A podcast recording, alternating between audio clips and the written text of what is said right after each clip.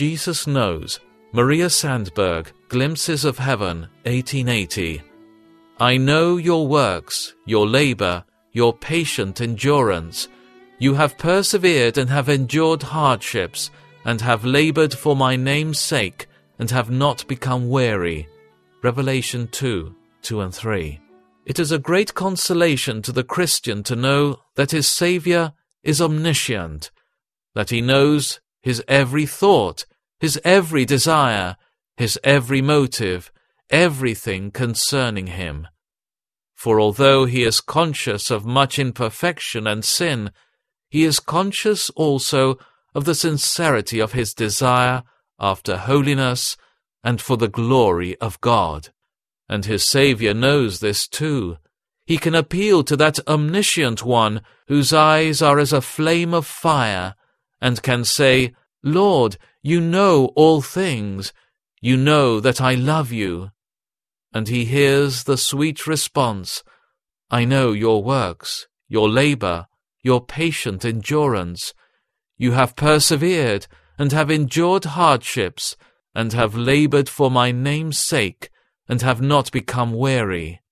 Jesus knows what others do not.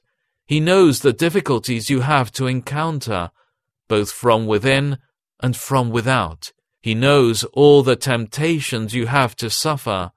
He knows the amount of labor and patient endurance those things cost. Oh, let this encourage you on your way to the kingdom of glory. Jesus knows all your trials along the way.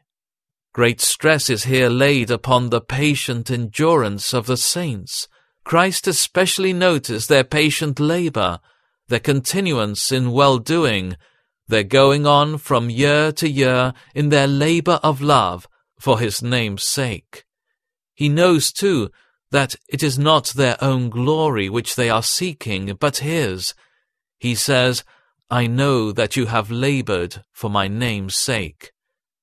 Jesus knows that you have not become weary, that you have persevered, that you are persevering, and that you will persevere unto the end.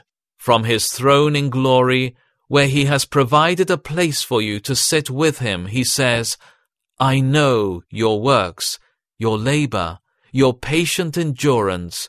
You have persevered and have endured hardships, and have labored for my name's sake, and have not become weary.